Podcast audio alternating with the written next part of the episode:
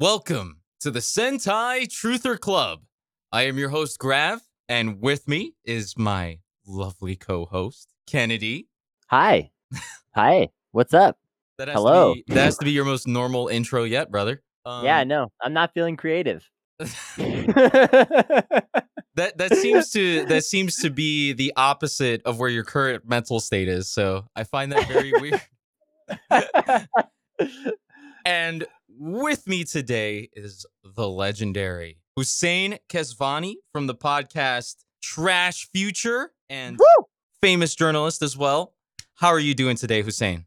Hey, I'm good. I'm good. I uh I I've never been called the famous. I've never been called famous before, so that's fun. I am I'm often like forgotten as a member of Trash Future. Um, because I don't really go on like as many podcasts as like my co-hosts do. So like sometimes people are surprised when they like realize that I'm kind of um one of like the main like co-hosts. So I'm very thankful for that intro. I'm also very thankful that I get to spend it's like 9:40 p.m. in the UK and there is nothing more I've wanted to do than like to talk about Power Rangers with a bunch of dudes. well, you know, your takes are good. You may not always be on the show, but your takes are good, which is part of what landed you here. You know, I we have like a host. We have a host like that. None of our co-hosts has missed so far. Disclaimer in case one of them gets uh canceled in the future. Me. Hussein, what is your experience with the Power Rangers? Oh my god, we could go on for ages. So, okay, Power Rangers Go. was really like the only thing I watched when I was a kid. So in the UK, I can't remember what channel it was, but like in early morning TV, when I was maybe like seven, eight, nine, round about that age, they would have. Um, I remember, like, I would wake up at seven a.m. and this channel would have. They had like Kamen Rider.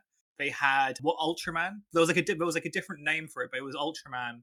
And then they had two episodes of like Mighty Morphin Power Rangers. It went on to Power Rangers Turbo, Zeo, well, Zeo Turbo, etc. I was obsessed with Power Rangers. I had like a bunch of toys.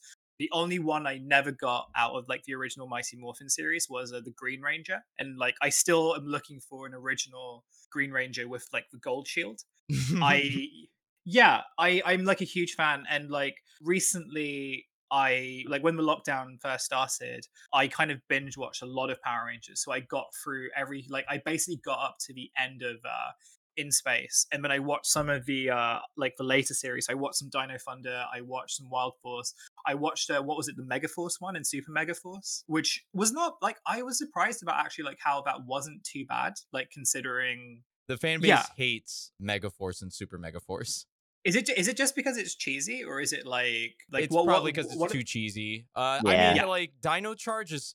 I I've only out of the latest ones, I've only ever watched like the first. I I would I've watched quite a bit of Dino Charge, and I love that one. Okay, I haven't. But I'm like, not, that that's kind of like when I realized I had to make this podcast. But yeah, no, I I think that the new ones aren't as bad as people make them out to be. Um, Yeah, I especially since I- I've like watched like trash reboots of stuff. Like uh, remember the show Reboot, the '90s CGI show? yeah. Yeah, Yeah, I'm- Netflix I- gave it uh Netflix gave it a reboot and it is horrific. My son put it on and could not stop watching it and I I had there was like multiple moments where I just got out of my seat and I was just like I can't. I Oh, got to go right. do other I- things right yeah. now. I remember. So I have family in Canada, and whenever I used to go, like CTV, I think showed Reboot. So me and my uncle used to watch Reboot, and like I thought it was super cool at the time. And I was like watching some YouTube clips again, like during the lockdown period, and like you know, sort of realize how kind of creepy but very funny a lot of the figures are. Like so many of them have like really thick butts. Um, it's great. Like it's just so much fun. Jonny Quest is like another one of those which you think is really cool when you're a kid. And like you look at it now and you're kind of like the animation is Hmm. just so funny that you just don't take any of it seriously. That's Um, really old school cuz I remember there being a little bit of a like a mystery behind Johnny Test cuz they thought it would be like in relation to Johnny Quest. Right. I didn't know that. Yeah, there was like whole big hubbub, and like they actually do allude to it in one of the seasons of Johnny Test. There's like a there's like an episode in there where they actually get the Jonny Quest character in there. Yeah. Interesting. I'm like when we, when this is over, I'm probably going to go into like a like go into the rabbit hole to find that like all that out as well. um, I do want to say like one other thing about my experience with Power Rangers, which was also like when I started like when I got back into like watching Power Rangers again, I kind of like found out that there's like among kind of like older fan bases. I think I think I discovered this initially when do you know when that um when that like fan movie of Power Rangers came out by what's his name, the one who like did all the uh Is it did the like a- Powers slash Rangers and it's like Yeah. 17 minutes long? Yeah, and it's like a kind of like a very gritty, like it was kind of dubbed as a gritty reboot, and it had some like quite interesting elements to it. And like, Mm. um, to- the guy who plays Jason Lee Frank, like he disavowed it. He was like, "Oh, this is too violent. The I- Power Rangers I- would never do this." I agree with him actually. Like I remember watching it and then going, "Oh, this is really cool. What do you mean it's too gritty, it's too edgy or whatever?" And then Yeah. uh, I revisited it while I was revisiting Mighty Morphin Power Rangers 1 and I actually agree with it, what's his name? Jason? Jason Jason Lee, Jason Lee Frank, who plays Tommy Oliver. Right, right, right. Yeah, I actually agree with Jason about it. It is it is way too edgy yeah. way too gritty. Yeah, it is not but I it is think- not within I- the yeah. the level of So it. I but think- it did renew interest in me as an Yeah. adult to revisit it though. I guess that's worth yeah, I think- something. I think that it renewed interest for me as well. And I think that when I watched it the first time, I was like, oh, this is like so fucking sick. And like, not even that, but also like there were some really interesting concepts in there, which was like, oh, yeah, these were like teenagers that were sent to fight like an intergalactic battle and no one kind of questioned it. and like, you know, no one, no one kind of thought like, oh, this is, this is, this is a bit sus. But I thought like when I when I was watching again, I was kind of like, oh, this is like a trend that lots of kind of superhero franchises are like going towards where they're trying to kind of like make you think about you know superheroes as if they were like situated in the real world and kind of like had these kind of like real world problems which i don't know it feels sort of glib now. I kind of want you know so when i was like rewatching the power rangers like the thing that i really liked was just how kind of zany and insane it was you know and how it was kind of like just a pure form of kind of escapism in a way that even like when i watch there's lots there's lots of kind of actually very well made fan reboots and versions of Power Rangers, and especially when like the Lord Drakkon stuff, like the Lord Drakkon arc in the like the comic books came out. You know, who like they're trying to kind of situate the Power Rangers within like real world context and dealing with real world problems. And I, I don't know, I, I feel like it doesn't. I feel like it's a bit glib now. So You're just Uh, you're just giving uh, you're just giving away our Patreon plan. anyway, yeah, look, my like Power Rangers is great. Um, I really liked revisiting it, and I'm very excited to talk about it with you guys. so when you were when you were in the lockdown, right? Uh picture you back in like I guess April it was. Um Yeah. and you were revisiting Power Rangers. What were your expectations going into season 3 Um. in this opening arc? So I, I'm not sure. So when I first started watching it again, my main thing was like I found this clip on YouTube of uh like just the Green Ranger. Um and the Green Ranger arc, and I remember like how sick the Green Ranger arc was, and that's how I sort of got in because it, initially it was just like, oh, this is like such an interesting episode, an interesting arc, and then so well, I might as well start again. Um, I think with like I I can't really remember what it was like. I just remembered like how cool the ninja toys were and I was actually wondering, like, you know, where do like I vaguely remember the ninjas? Where do they come in?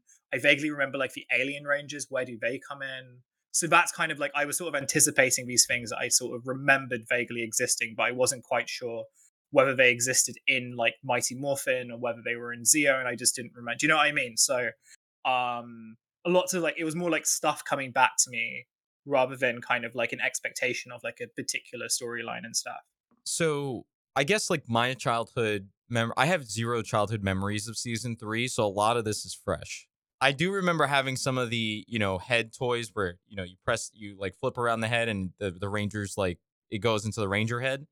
But for the most part, I don't have any memories of season three. So going into this, all I had was our season two experience. And Kennedy and I both Ooh. agreed in the previous episode that we absolutely hated watching that season. Uh, yeah. It's just too much of a roller coaster of quality where you'll get to like episodes that are like four out of tens or something like that into like an episode that's suddenly a nine into like an episode that's a two or zero. Okay. you know? yeah. So unfortunately, you know, going into this, we were a little bit deflated and we were wondering, like, wow, is this actually going to become work? And Yeah. so our expectations were kind of like, this this better be good. Yeah. Kennedy, what were your thoughts originally? I know I kind of spoke for both of us, but I want did you defer on any of that? I mean, you spoke pretty accurately. Like I was I I kind of knew that it was going to get better, so I wasn't like completely doomer about it, but I was like, "Oh god, this really better pay off in some fashion." I don't know. I was kind of hoping for something that felt a little more coherent and co- consistent and that's where I was at when I was like walking walking into Ninja Quest. Yeah, man. So Kennedy, where does Ninja Quest start? So essentially, Ninja Quest begins with uh, Lord Zed and Rita Repulsa celebrating their wedding anniversary, which is is really funny to say. Yes, like this is the kind of thing I love about the Power Rangers. Anyway, um, so Oh, no, Lord I Zed, agree. Zed and Zed and Rita were the best parts about last season, and Bulk and Skull, Oh. oddly enough. yeah, that was a lot. We agreed that like a lot of the best stuff was happening kind of in the weird uh subplots and B plots and C plots of season two. Um, but yeah, so so Zed and Rita Repulsa are having their anniversary. Rito Revolto shows up, who is uh Rita's brother, and he's bizarre. First, I have to say, like, what an incredible character. He's like this half camouflage skeleton monster, and he Yeah. is like this sort of like weird dumb hick american stereotype of some kind but like in a very non-specific way He's that fail Um, son uncle. the fail uncle yeah he's like a duck dynasty nephew or something like and he's brought these uh, monster eggs and as like a as like a anniversary present and rito annoys the shit out of zed he calls him ed but rita's excited about the seeing what's in these eggs rito won't tell her right away but uh they come up with this plan in the meantime to like use a bunch of finster's monsters like upgraded versions of old monsters and uh rito to like set a trap for the power rangers This Um, is like the that- first time that Zed had a like overarching plot outside of like I'm gonna send this monster and then make it big and then like maybe do in terms of like just battle planning, like multi-arc battle planning. This is like Zed's time to shine. Yeah, for sure. This is like really competent in terms of like a lot of season two, his plots felt weak. They felt like weaker than Rita's season one plots, even. Uh, which so it felt like kind of bad, but this plot feels solid. This is like a this is a really good season opening. Like, hey, we've already set that the stakes are pretty high here in terms of like Rita and Zed have a plan to mess with the Rangers, and they also have monsters waiting in the wings in the form of these eggs that haven't hatched. Um, so it's like it's it's already pretty exciting, I think, and like really setting like a good tone. Um, in the meantime, the Rangers are winning a volleyball tournament, um, which is sort of typical Power Rangers stuff. I will say this is better than still than a lot of the like season two stuff. Like having them race ATVs doesn't make them seem like cool and athletic, which is like sort of the Ranger vibe, right? Mhm.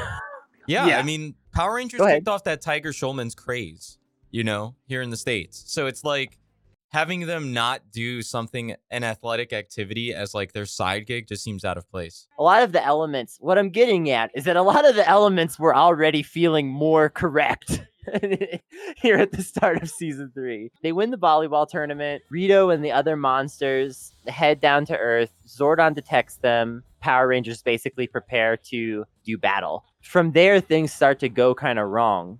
Like this trap is very effective. Rita and zed use their magic together. The zords get more or less destroyed. What sucks about this is that this was kind of pog. And the reason why I'm saying it's only kind of is because this is actually like one of the first times we see that Bushido Zord fight. Like we Right, spent like all actually season fight. Two, it's standing and then it doing like a green screen sword slash across the enemy and the enemy just tumbling over. So like this time it actually gets to fight and it's actually pretty good. and then they g- it gets destroyed. So I'm like, oh, okay, there goes that then. So Mhm. basically, part one ends with the Zords getting destroyed. Like Alpha does whatever he can, but it's not enough. They decide to take the risk. They have to try to fight in spite of the the risk, and the, the Zords are destroyed. So that's where part one ends. Funny enough, they have this segment where uh, I guess they had to stretch it out as long as possible. But everybody looks at the camera screen and essentially gives like their reaction to the swords, get, the the Zords getting destroyed. Yeah. And uh, Kimberly is like, no! and then the episode Yeah. sort of ends there. And a cool thing about these episodes is they now made the credit screen relevant by either Yes. putting like some behind the scenes elements or like a continuation of the plot from a different viewpoint. And I love it. I love this change. I didn't even notice that because like the bootleg I got didn't have any credit scenes. The thing that I was going to comment on about like the, the ending of the ep- of um, episode one was really just like the sto- the stoic Tommy Oliver and just kind of like I, I know that he's supposed to kind of the way that he's presented is supposed to be as this like very calm and like collected leader, but it just seemed like he was sort of apathetic So the whole thing, just kind of like yeah, it'll, it'll it'll be it'll be fine, I guess. Zordon has a plan, guys. Don't worry about it. well, that's the whole thing. Like they, they're kind of like even when the ninja, like when the ninja plan like begins, it's just kind of like yeah, this, this, this, this should be, this should be fine. Um, I know that like it's a kid show. I'm not expecting there to kind of be because on the one hand, I sort of agree that yeah, like you know the stakes are kind of really high in this. The other, on the other hand, it's kind of like the format is still the same.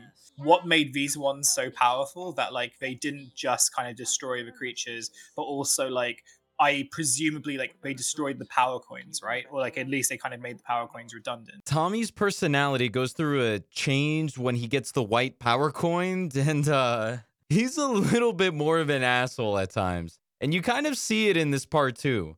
So in this episode, they go to Zordon and Alpha 5 back at the command center asking for a solution.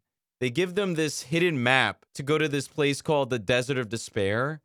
This person that they are looking for is called Ninjor and he was the creator of the original power coins. This is already an amazing lore moment. And we have been kind of wondering up till now a lot when we've been making this show. Where did these things come from? What was going on? Yeah, it was just like wh- how does like the power like I didn't actually realize because I was a child, but like I didn't realize about like what the power grid was or anything. So like actually going back to this stuff and sort of learning the lore and like I feel like that's also where like lots of the older fans kind of that's where it kind of comes in for like, like you know for older fans, which is that oh you know you can actually there's actually like a lot of very interesting backdrop and interesting like background uh to this series that like makes it actually quite smart for a kids Right. show.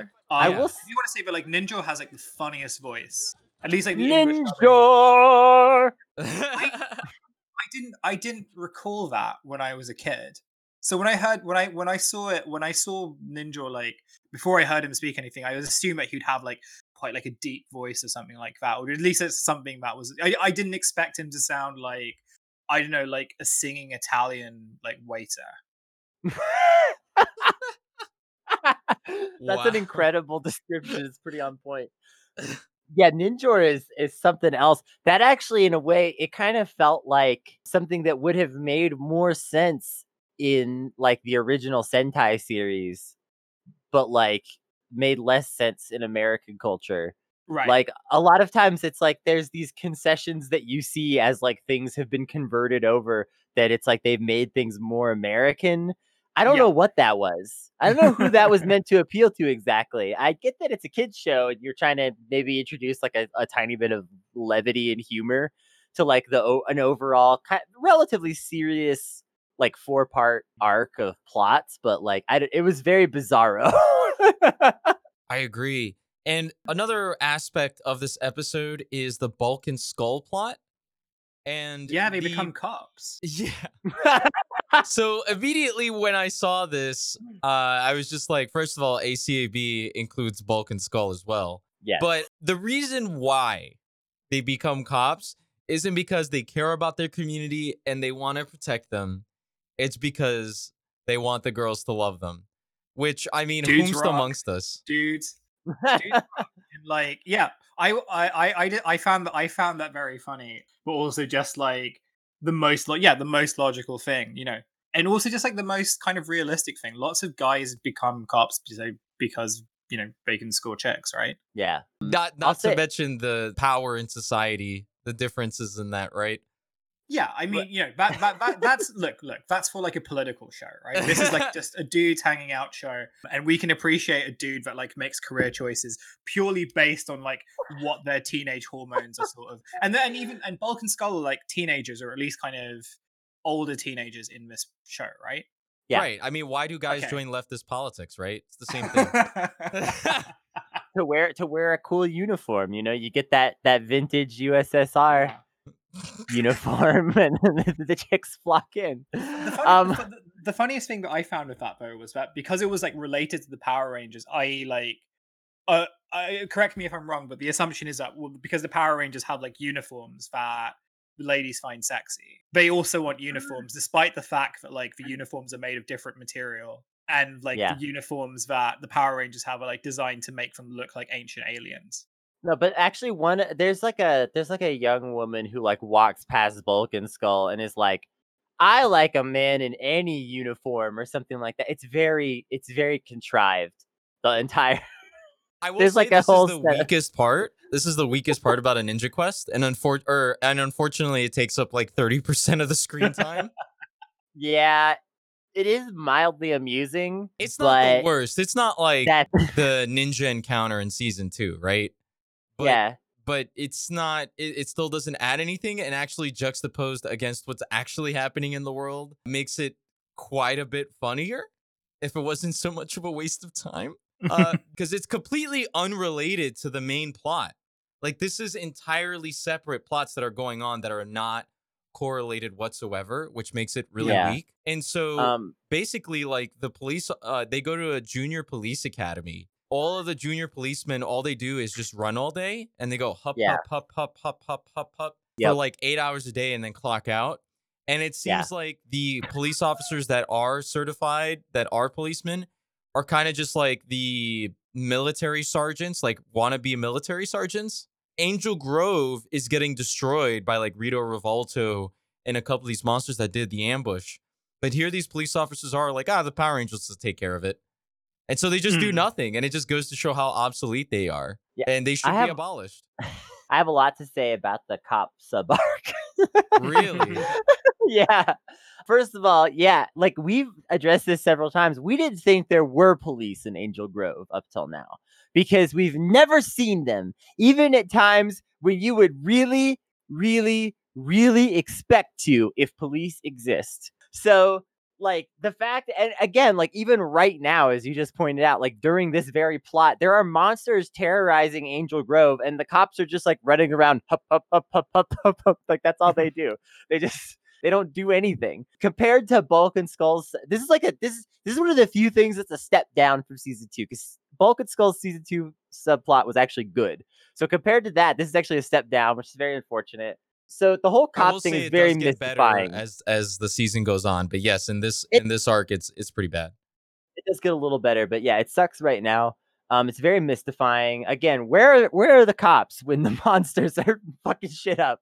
We have no idea. They just hang out. I I- also have to point out that like this really solidifies the bulk is a is a rich fail son theory because like he's like drinking and like Mhm. sitting in a lawn chair and like vibing while he's supposed to be doing stuff and like he just gets like a like a mild admonishment like he's clearly the, the a rich fail son. We we've established this before, but like my God, it's never been more obvious. I think. And then the last thing I'll say is there's an incredible moment during one of the training scenes. I think it's in part three, maybe, where there have to be clear there have been uh women in the police academy occasionally, but in this particular scene, this like task sergeant type character, whatever, is like staring at a group of clearly all young men and he's like guys and girls and i was like that's neoliberalism right there You're not wrong. I think there, I thought there was one girl in there though. not in that particular scene there there are there are a few There's uh, like a couple that graduate, and then there's a couple that do the hup hup hup running. But Yeah. yeah. you're right. Every every guy in that class that he's addressing is it's all guys. it's all it's all dudes rock This arc is very interesting because normally we say that Bulk and Skull moments don't matter, but it does as the season goes on. It's just not a good introduction to this plot line. As time goes on, Bulk and Skull really do play up that whole the police are incompetent narrative. I just imagine that the police would have a more search and rescue type role, you know? Picture Bulk and Skull in their 20s helping people evacuate in the area while the Zords are fighting and stuff. That'd be great. Yeah, I don't think we get that, but I would Well, love c- to see that. we can't do that because so many of like those scenes, like the fighting scenes, are kind of like taken from the Japanese like Sentai version, right? So I, I mean, think they that could they weld have- different things together. I think they filmed quite a bit of footage here in the States. You can tell by the quality of the footage and that they're not green screened in. They do make that production change where Goldar is actually here or Rito Revolto is actually here. Skipping back over to the Rangers, they're now infiltrating the Desert of Despair, trying to find the entrance. I don't think that they were clear that this was a new area or a different world or something. Not but- clear at all. Yeah, but it just looks like they just walked outside of the command center and did like an X marks the spot esque treasure hunt for like fourth graders or something. Yeah, it's it's very weird. Desert of Despair thing. It's like, is this just by the command center? It feels like this is just by the command center. They could have Also- put a filter. They could have said it was on a different planet and put a filter, and I think I would have appreciated that more. Right? Zordon is like the desert of despair is very dangerous. The main danger seems to be that he didn't send them there with water. Like, come on, dude.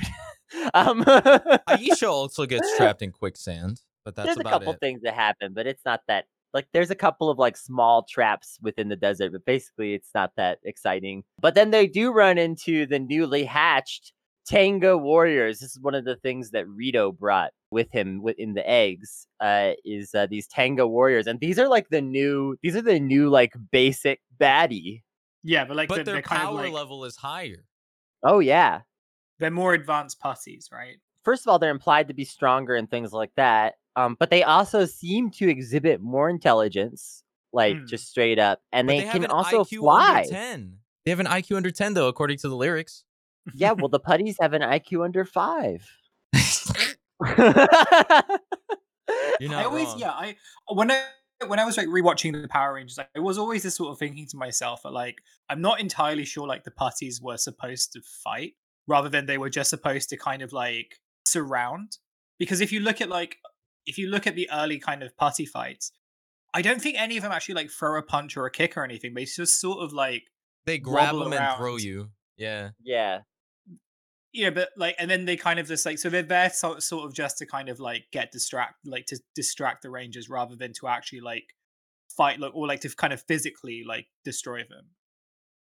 at Zed's times, upgraded putties seem to be more combative, but Yeah. also had like a distinct weak point of it just you just touch the center chest piece and they die. Yeah, they were smarter too. At times, the season one putties definitely felt like some type of automaton that was just like. It wasn't even necessarily aware of what was happening around it. It was just Yeah, they were just, like- programmed to like attack anything and everything or they whatever. were just like, they were just like little babies. They were just like they, they were just like giant babies. Yeah. I, I gotta say though, that that theme song for the Tengas, they're pretty cool. Mm. It's not bad. It's not bad. Yeah, uh, I think that's one thing that we didn't mention before when we did our season review for season two. But they really did step up the soundtrack, even though the actual plot points sucked. And then they just added on in season three, and it still sounds great. I love it. Every time, every time these songs come on, as repetitive as they get, I'm I'm having a good time. Yeah, it's it's not bad. It's not bad. I like that there's a lot of like specific themes for different monsters and places and people. Like it's like there's a lot of detail to that stuff uh by this point. And yeah, the Tengas get a nice a nice theme all to themselves. Um and so yeah, they've kind of stepped up the power level with these Tengas. They they definitely feel more substantive as enemies than putties just all around. So that's kind of uh, you know, that's cool. It's an interesting new enemy. There's also another interesting thing, which is that Rito reveals there's one egg left that hasn't hatched, and it's because it's not a Tenga. It's something called a Vampirus. Um, and what's most interesting about this is that Finster is like, "Oh dear, I don't like vampiruses. They're awful, basically." and I'm like, "Bro, you're the monster maker. This is this is why we're failing as the villains. Is because of this kind of reluctance. Like, what is this?" Finster's been kind of in the background though for season two. Like, it really wasn't until this arc that Zed was like, "Hey, Finster, by the way, uh." Could you actually be useful for once? And then Finster's like, "Oh yeah, dude, you should have just asked." uh, but I mean, like, you can be a DM for a Dungeons and Dragons campaign and not include vampires because you don't like vampires. They're icky. I don't. They suck blood. I don't know. I think the monster maker shouldn't be like. I think that monster's too horrible. Like that's not that's not a good sign, in my opinion. God didn't know what he created. yeah, you see, you Go see, Vampirus was actually the name of the scientist. it's it's it's Doctor Vampirus's monster,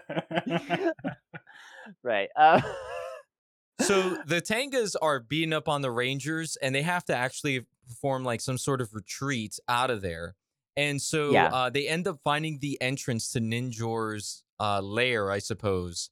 And it looks like the Rangers lose Tommy. Yeah, he, and like, it does like a whole to be continued because they don't know what happened to Tommy as they like traverse through this new lair. It wasn't like the, the layer was actually like an illusion, or like yeah, I, I Dude, felt I, it I- looked like they went Yeah. to Pride Rock in Africa and they were they just saw Pride Rock and was like, "Oh, this must be the entrance." uh, yeah, no. Tommy steps through this like illusion wall, and they're like, "What happened?" Because they're just like wandering around in this cave that they've kind of like wandered into, like looking to find safety from the Tengas. Dark Souls moment. Yeah. and uh, yeah, it's like Tommy just disappears. And then, yeah, they're suddenly at the beginning of part three, it's like the land before time. Like this, this, they're in this like mysteriously beautiful jungle temple uh, out of nowhere. And uh, it's Ninjor. It's the funny voice. yeah, He's he's arrived. Ninjor is actually Pog though. I really like Yeah. his character design. He's fun to watch. Like you can't expect what he's gonna say. Whereas everyone's kind of plays up the like 90s acting stereotype to like whatever degree. Ninjor is kind of just his own thing that they they were getting really creative with. Yeah. Definitely felt inspired. And so Ninjor then basically goes over the Rangers like, I don't really think you're ready, kind of, but you, you know, if you were sent here by Zordon and Alpha, you know, Zordon's got clout with me. So let, let's go ahead. Let's go ahead and try and give you guys this power. he does this kind of ritual, refuses them. Well, for initially, I was supposed to say he kind of refuses them, and then when the the Rangers are like, they are at first they're kind of like devastated and they're arguing with him, and he's kind of like, I don't know, I don't know, and then they kind of like they huddle up, and Tommy's like, look, we'll find a way to defeat Zed with or without this guy's help. Let's just go. And and and the Rangers are like, yeah, fuck it, we could, we'll find some way, and they take off or Total start to take off. dumpster moment too. Yeah, right. And then Ninjor's like, wait, I can tell that you're pure of heart. which, which which like makes me which makes me sort of feel like this was like a test rather than anything else. Like this wasn't like yeah, that you know that Ninjor was always going to give the powers to them anyway, but he was just sort of like testing. Yeah, you know, in in in all the Power Rangers series, I think there's always like characters who try to test like the bonds of friendship and stuff. And in every series, it's like each Power Rangers team, their friendship is so strong that like it can withstand anything, even if logically it can't. And I feel like this was one of like the first examples of that type of that type of writing. Yeah. I think this was a good moment for Tommy. If Tommy didn't act like an asshole moments before they got there, because when he stepped through that illusory wall, they caught up with Tommy, and Tommy's like, "Hey, where have you guys been?" And that's what I'm talking about, man. Like Tommy kind of goes through this personality crisis where he's still going through teenage angst. It seems like, but it Yeah, only feel like- happens after he gets the white power. coin. Wasn't there always that? Wasn't there always that thing, even in like later series, where like the Green Ranger stuff like just fucked him up basically for the rest of his life? It's like so. I remember like there's this scene in like is it like Dino Charge or Dino Thunder? Where you know what's the what's the Power Rangers where he's like a Black Ranger? oh, I don't know. You mean the might one be- where he's red? No, there's like one where he's like a Black Ranger, like a Black and Gold Ranger, and it's like one of the Dino ones. It's either Dino Charge or Dino Thunder. What was like the most recent Dino? I think one? the it would be Dino Thunder. Uh, he wasn't in Dino Charge. Okay, so it must be Dino Thunder, and like there's a kind of um, I saw the scene again on YouTube when I was like in like one of the rabbit holes where like he's fighting various Power Ranger versions of himself, and the final version that he fights of himself is the Green Ranger, which is supposed to be like a replica of like the fact that the Green Ranger still lives inside him, like or at least a, like Mm. an element of the Green Ranger lives inside him. You know, so maybe maybe it's that like maybe like the teenage angst is really the fact that like he the whole like evil Ranger thing never quite left his system, and he's just like com- like fucked with him. So he goes through these personality changes because you know his first introduction into Mighty Morphin was through this kind of sudden pat like uh character change. Also, like he's lost his powers over and over by this point. Yeah, The rest of the Rangers, like they've Yeah. never really lost their powers in a significant way before. he must be like yeah Um, he must be like really pissed off. Like you know he could have just been like an ordinary kid who just like did like karate and you know hung out. And instead, he's just like continually like cock teased about having superpowers. Ninjor does this ritual with them where they hold each other's hands in the air, and this sort of electricity goes through all of them, and they transform uh, with ninja outfits on. And I'm not gonna lie, they look really cool. I wish Yeah. I was them. yeah. Yeah, like you just can't deny it. And even even Rocky, who has largely been a subpar character up until this point, even looks cool in his Ranger and he's like flaunting it. You could just tell he's like excited to have it on and everything. And so like Ninjor basically says, you know, now you have this ninja power. You can take on the Tengas and be able to take on Zed with it. And he gives them the Ninja Zords also. They like Um, they fight they fight the uh they fight the uh what you call it the Tengas first, right? That's like their first kind of like outing with the new fits. After they acquire the ninja power, they put them to the test against the Tengas. They start doing some really cool shit. They do some like now you see me, now you don't style antics while seemingly disappearing into thin air. Yeah, there's this it's like this introduces this sort of like step between like being just their regular selves and being like full ranger form. It's a really interesting concept. I would like to say that that's a that's a big improvement. It makes the hand to hand fight sequences way more exciting versus like just the same old stuff with them having like over expressive faces. Like I said, season two did have good fight choreography, and so Ninjor kind of introduces them to their Zords. Let's talk about the Ninja Zords for a minute. What what did y'all think of the Ninja Zords? Okay. Grav, what did you think? I, I don't know if this is a sidestep of the Bushido Zord. Like I like it when they're combined together. Individually though, they seem so dorky. Like they seem that they were obviously made for toys with the boxy shapes and whatnot. like the bear one, Aisha's bear Zord, looks very similar to Billy's wolf Zord. I would hmm. totally buy the wolf Zord though. But that's because, you know, I'm a Blue Ranger stan. Interestingly enough though, I was not a Garurumon stan in Digimon. I was always an Agumon guy. But uh yeah, totally like the wolf one. It was very interesting that Adam got a frog. Probably the worst of them, I would say. Red Do you know- Ranger know- one also isn't very good either, especially compared to the the Red Dragon Zord, because I think the Red Dragon Zord looked way cooler. At introduction, excellent execution as the episodes go on, because the the Black Frog Zord really like fucks shit up as Yeah. the, as the season goes on. Uh, but yeah, I agree that the uh, the Black Frogs are pretty. It's like probably the worst one of the bunch, especially as it. Uh, I don't hops know if. I'd say it's the worst. I, it's I very would- yeah. bizarre. I would just yeah, I would I would agree with that. Like it's bizarre, but I think it's also like the most interesting form. So Really? like my take yeah, my take on like the Ninja Zord was very much like I agree that like these are kind of things that are designed for toys. They are very blocky and very like square compared to like the other Zord forms and stuff. So I wasn't kind of super impressed by that and like I'm not surprised that like the Ninja Zord was like one of the toys that I didn't have when I was a kid. But I thought the frog like I, I thought like the frog Zord was like definitely the most interesting like one of them. So yeah, like I I you know I guess if we're talking about interest, the pink crane Zord was made redundant by Tommy's Falcon Zord. yeah. Basically, I feel like the pink crane Zord is the weakest pink Zord so far.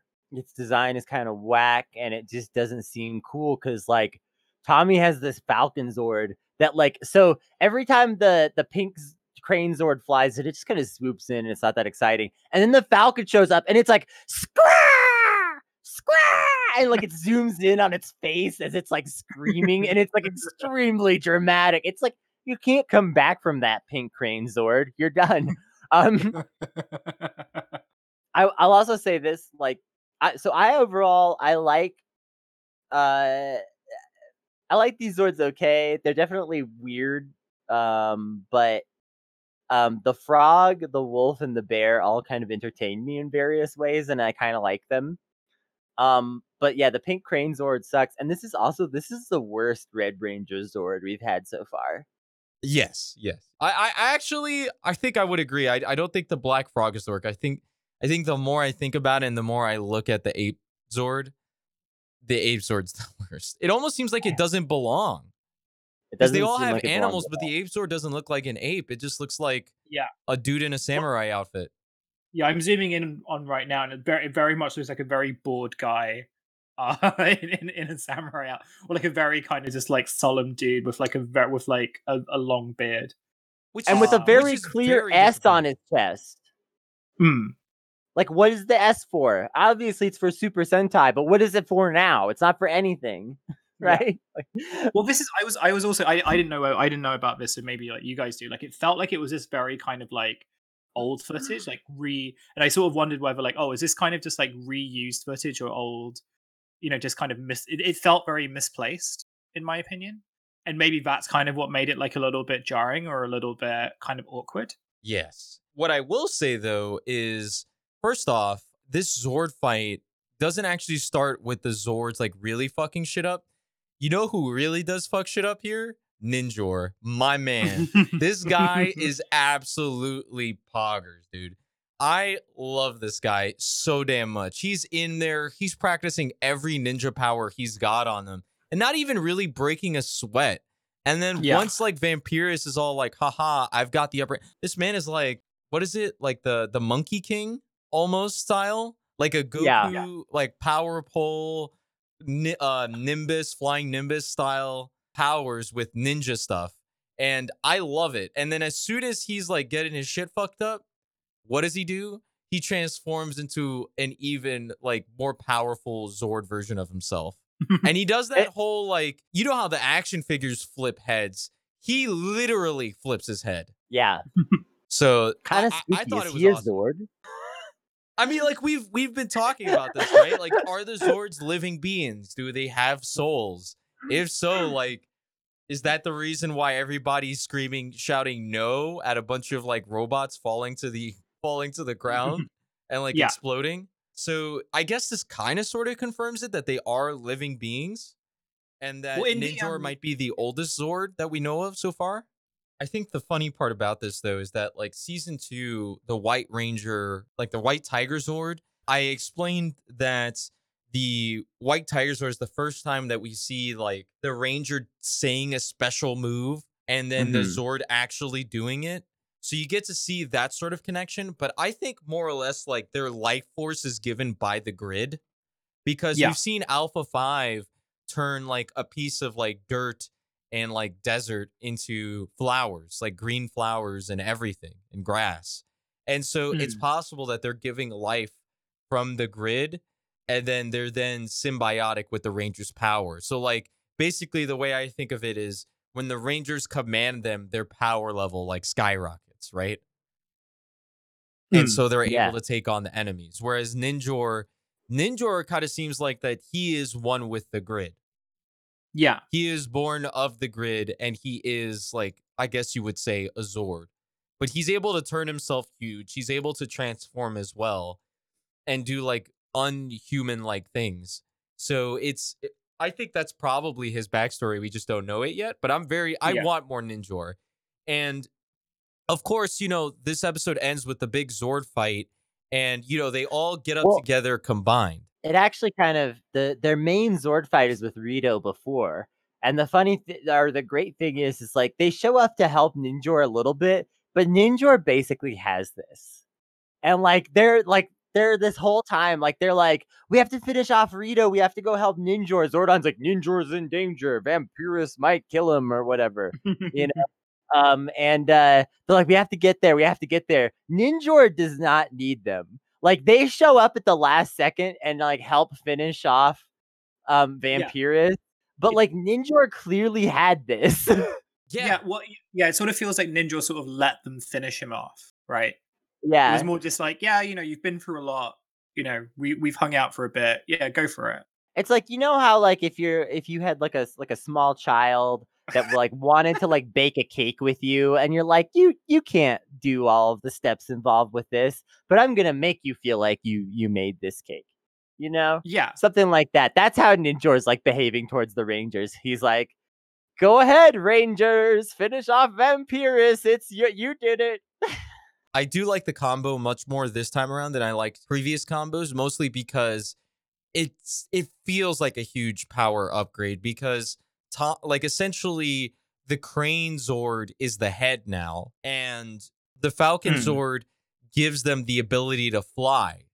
And so they'll like do one of those like seismic tosses that Charizard did in Pokemon, where they'll fly up in the air and then just come straight down at the enemy. And uh the I keep wanting to say Garurumon.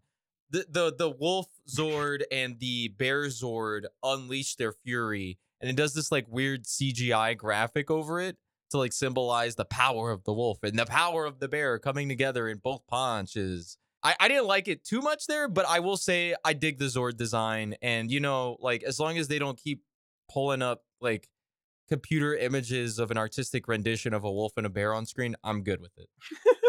so that's basically it, you know. Uh, Ninjor congratulates the the Rangers, and like basically he's like, "I'll be your ally from now on," which is like, you know, probably gonna come up again. I disagree. Um, I think that like the way this the way I interpreted the end of this episode, it felt like Alpha 5 and Zordon were going to exit the show and Ninjor was going to be the one that they report to. Like that's what I was getting off cuz Zordon mm. and Alpha was like I can't help you anymore. Ninjor is going to be the one to help you from now on. Like that's what I got out of that whole conversation and I was actually Yeah. still surprised that we got more Zordon and Alpha. I thought we'd get treated to like in, like after this episode, after this arc, we'd get treated to more Ninjor kind of immediately. Hmm. Which, you know, a bit of a disappointment, but hey, then I I think what they were trying to imply more so is just that, like, you know, in the past, when like something has gone wrong with the Zords or with their own powers, with the morphers, the coins, the suits, whatever, right? Like they've gone direct to Zordon and just been like, "Hey, fix this." And I think more the implication here was that like Zordon's like, "Uh, I might not be able to do that all the time now. Cause, yeah, because it's emotional labor, right? It needs a break. I'm Yeah, at capacity slash I'm dealing with a lot of other things right now slash I'm already supporting several friends in need." Uh, Yeah. and uh, yeah, I was gonna say that like the actual real ending of this episode is uh the Bulk and Skull uh graduation ceremony, right? yes, Correct. everybody They is become- super excited for Bulk and Skull to have graduated Junior Police Academy and become cops. Um despite the amazing. fact that like despite the fact that the scene like while while the megas while Ninjor and the Megazord are fighting Vampirus, there's like a scene where like Bulk and Skull are like trying to like shortcut their way through like training. Like they're trying to kind of like they're, they're doing like an obstacle course or something like that, right?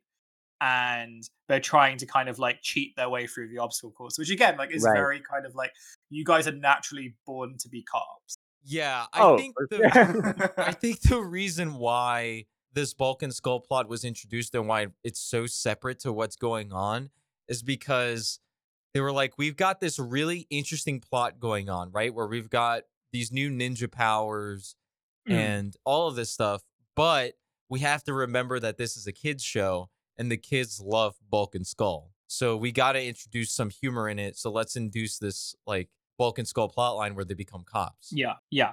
I Yeah. do like how it just seems like every time the cops are portrayed in seemingly anything but Paw Patrol, they are portrayed as worthless do nothings, right? Because like Scooby, the whole basis of like Scooby Doo is the cops don't do shit, correct. you know. And there, there's a bunch of other shows that I'm sure we can we can call out to where the cops are just like eating donuts and being fat phobic and stuff like that in their portrayals. I don't know. What what does that say about our society that even in a show called The Power Rangers, which is supposed to be like peak 90s optimism, that even there they can't make the cops seem to do anything or at least portray them to do anything useful to help with that image, so to speak. They just everyone's just kind of like in the know that the cops are actually worthless. That's what it feels like. Yeah.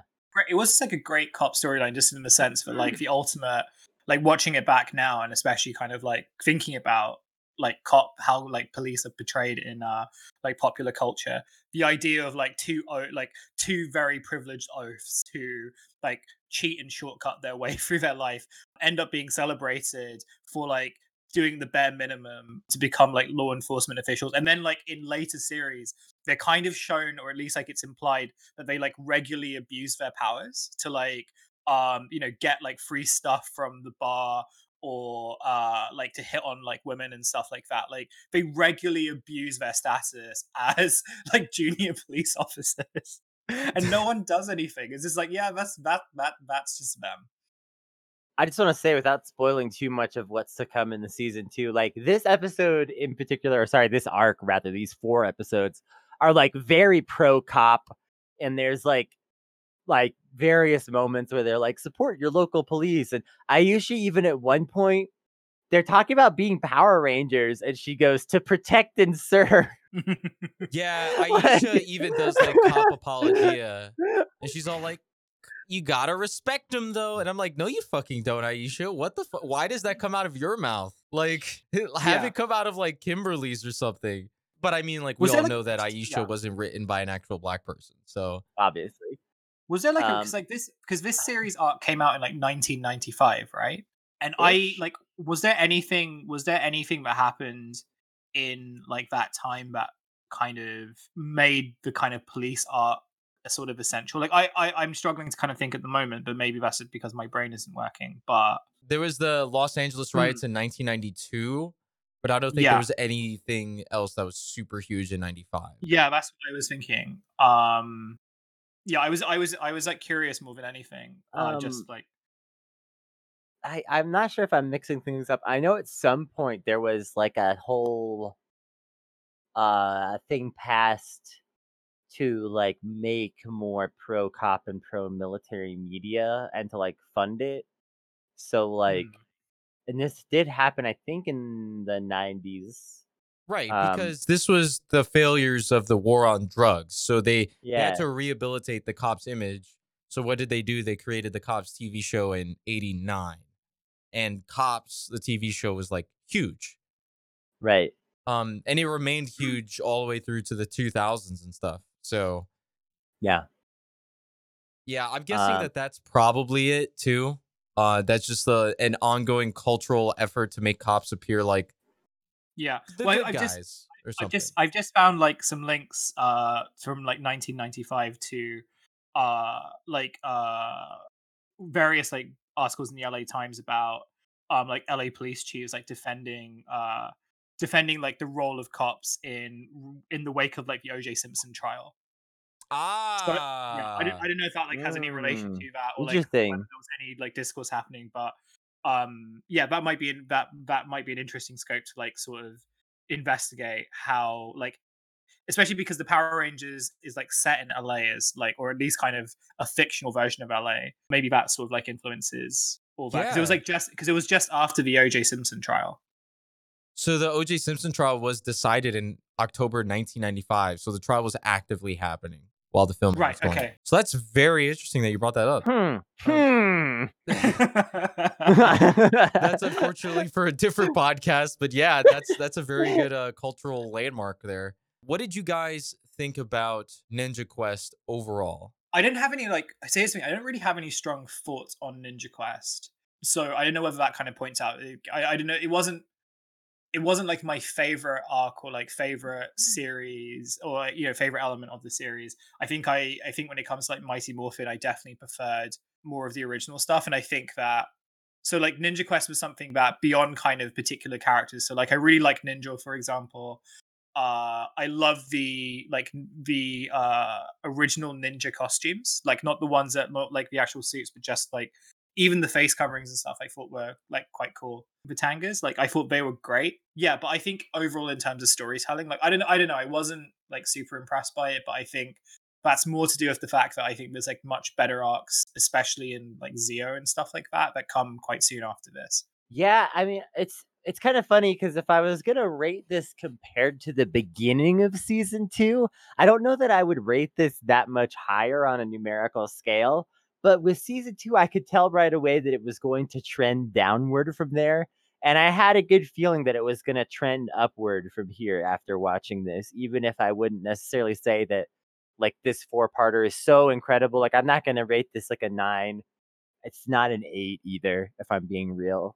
I think it's like mid. I feel like I would rank it. I didn't realize we were ranking up stuff, but I, I would rank it probably like a six or a seven, maybe a seven. Yeah, I'd probably rank it like a seven. Yeah, I think it's falling for me also in that kind of like that six point five kind of area where it's like there's a lot of things here that suck a little, but it's kind of a fun watch, and I definitely felt like it laid groundwork for a lot of good things, and it does. Like I've watched ahead, it does. You know, Kennedy, it's funny how we have the same mindset about this I would rate it a six as well. I don't really like to do half steps that much. I agree. When I came off of the mutiny, I was like, this is this is gonna go bad.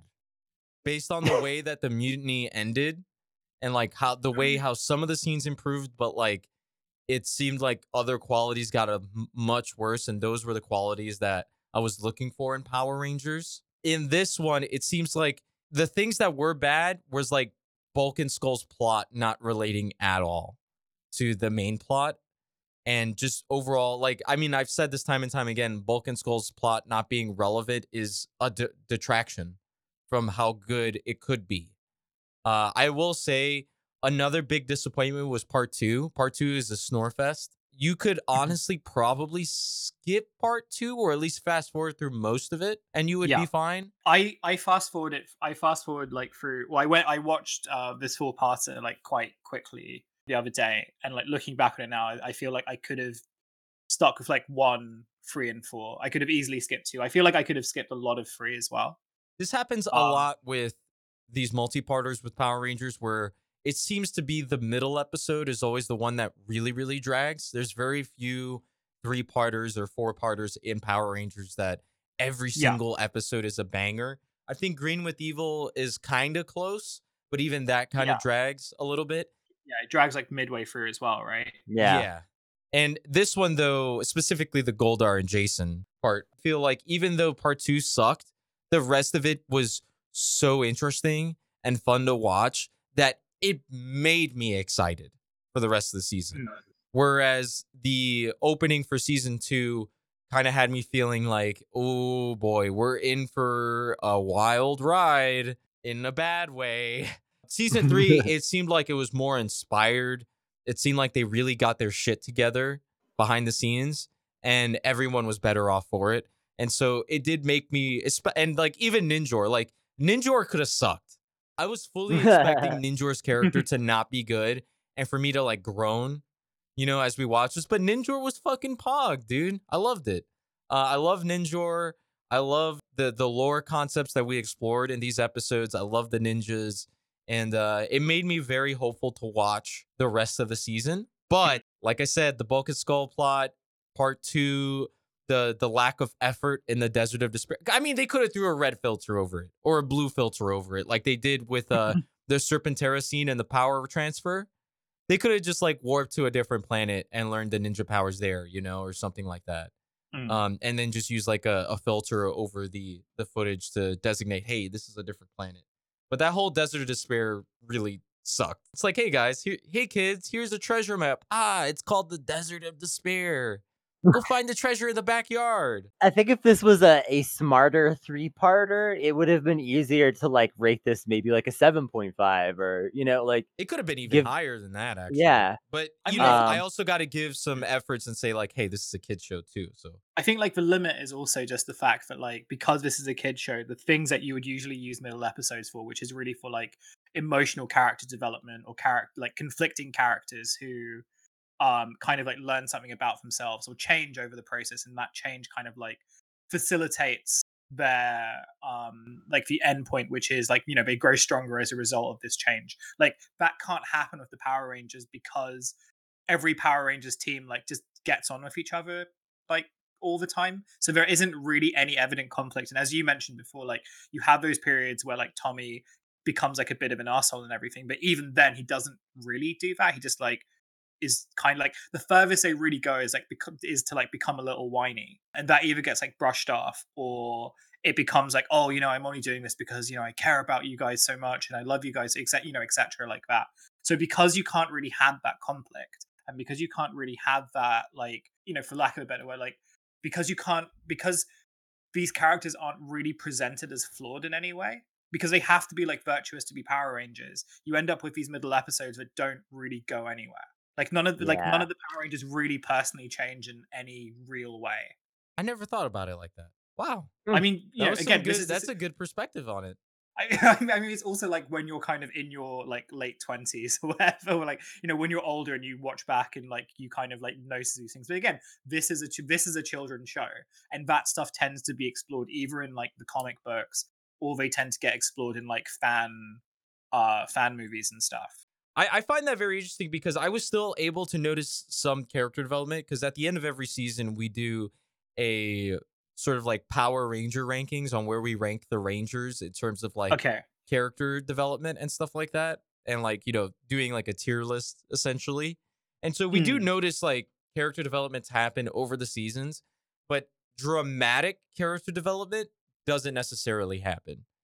We do see flashes of moments of like real introspection or like really good episodes like missing green for example where they fully explore like a flaw in a character and to its like limit uh in a kids show but i will say most of the time though they are portrayed as like not having flaws except like minor character flaws like uh kimberly loving shopping for example Yeah. And then like that becomes kind of like part of like those those types of things become like they feed into the monsters, right? So like, you know, they'll kind of like pick on one of the flaws of like a minor flaw of the character, like a monster will kind of come and reflect that. Yeah, I, I you know, I, I'm, I'm not, I'm not sure where I was going with that, but I, I guess like the main thing is like to do four parts is is very difficult for a series like Power Rangers because they would have to do things that sort of contradict what a kid mm. show is. Like even in even in like the most kind of like modern series, so even in like super like Megaforce and Super Megaforce, all the characters again are like are just presented to be these very good, virtuous kids who are very smart and very caring, um, and are like pillars of the community, and that's why they're chosen to be Power Rangers, which means that like any kind of conflict really is kind of quite glib. So I know that in like Super Megaforce, there is an episode where one of the rangers becomes addicted to like video games or something which means that he's distracted from fighting fighting a monster and then the team have to like kind of bring him back into the fold you know and they do it just through like love and care rather than anything else right like that's as far as they'll go you know and, and again i don't know whether that's because like that's kind of how the show works or power like it would just be too complicated to do that but yeah again like i feel like three parters would be much better for this you know again like episode quotas and stuff so and like you know so hussein is there anything you wanted to plug? Yeah so i have a spin-off show called 10 10,000 posts and it's about like tweets and stuff like tweets that have broken uh broken my brain and the brain of my co-host phoebe roy yeah we have some episodes coming out soon you can follow that at 10k posts pod on twitter or find it on itunes it's like 10,000 posts uh, you can find me mainly on like Trash Future podcast, or you can find me on Twitter at hkesvani. You can find that like pretty easily. Just like type in HK and everything, and you'll be. uh awesome all right Thank you so much. Rangers, thank you so much for listening. If you liked what you heard, please make sure to rate our podcast five stars on iTunes and Stitcher. Subscribe to our podcast wherever you listen to them. And as always, you can find Kennedy and I on Twitter. I am at Gravcast, and Kennedy is at Kennedy T. Cooper. Stay safe, Rangers, and may the power protect you.